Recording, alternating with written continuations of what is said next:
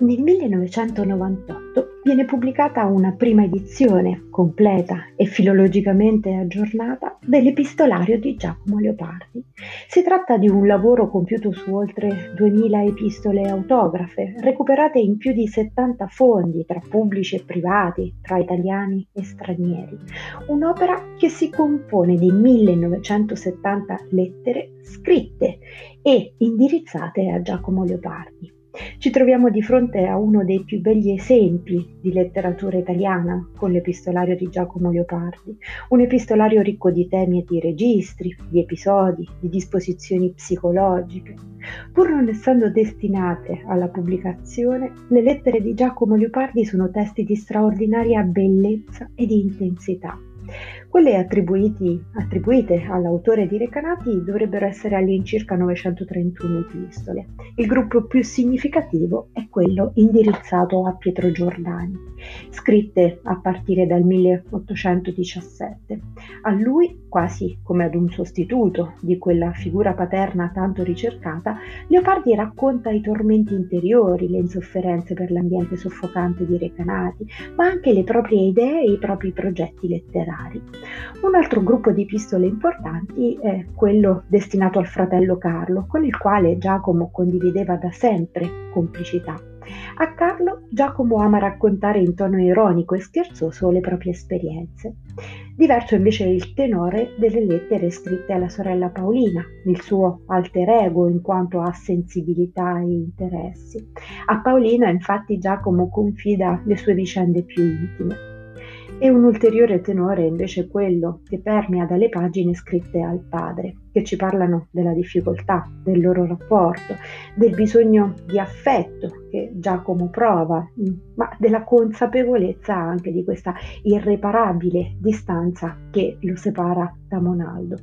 A questo gruppo di epistole se ne aggiunge un ultimo, quello scritto eh, per gli intellettuali del tempo. Diciamo che qui raramente Leopardi espone teorie letterarie che preferisce invece affidare ad un'altra grande opera leopardiana, lo Zibaldone.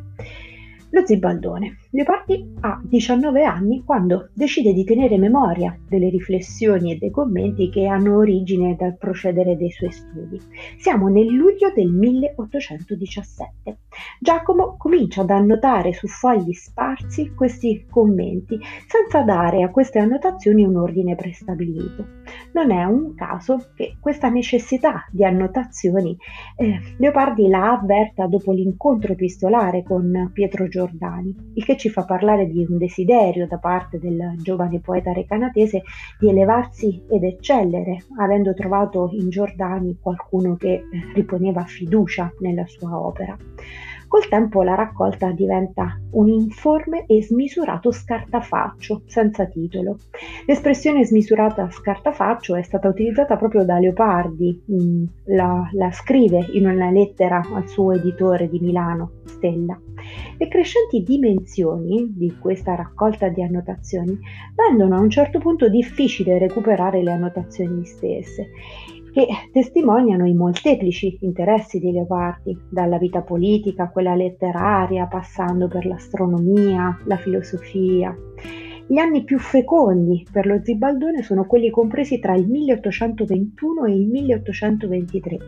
È stato stimato che solo nel 1821 pare che Giacomo Leopardi abbia scritto più di 1500 pagine, stessa quantità probabilmente anche nel 1823. L'ultima annotazione risale al dicembre del 1832. Ci troviamo così a fare i conti con 4.526 pagine numerate dall'autore, il quale a partire da pagina 100 decide di allegare alle proprie riflessioni anche una data.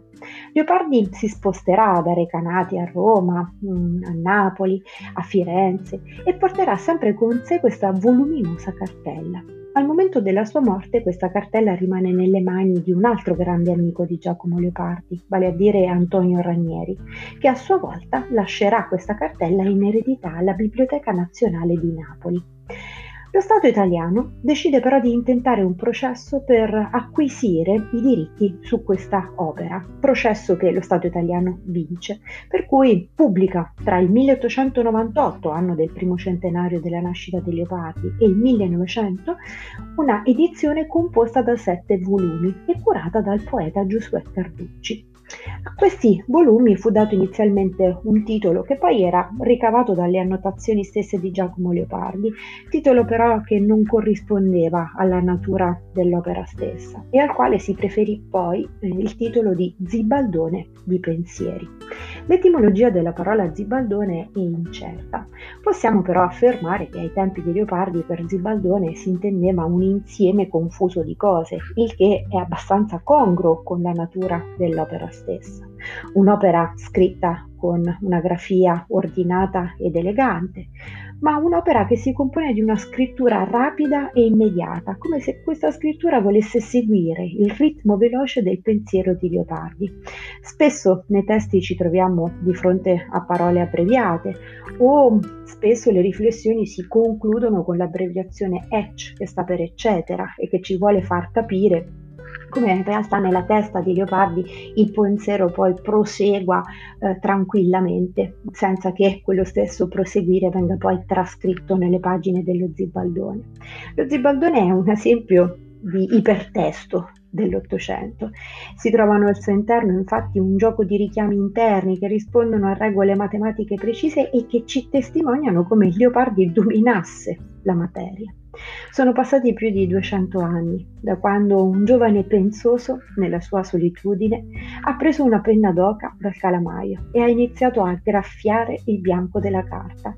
Era un giovane poeta che amava la vita e spesso doveva accontentarsi di vederla passare, ma che con le sue riflessioni ci insegna che un senso alla nostra vita dobbiamo darlo.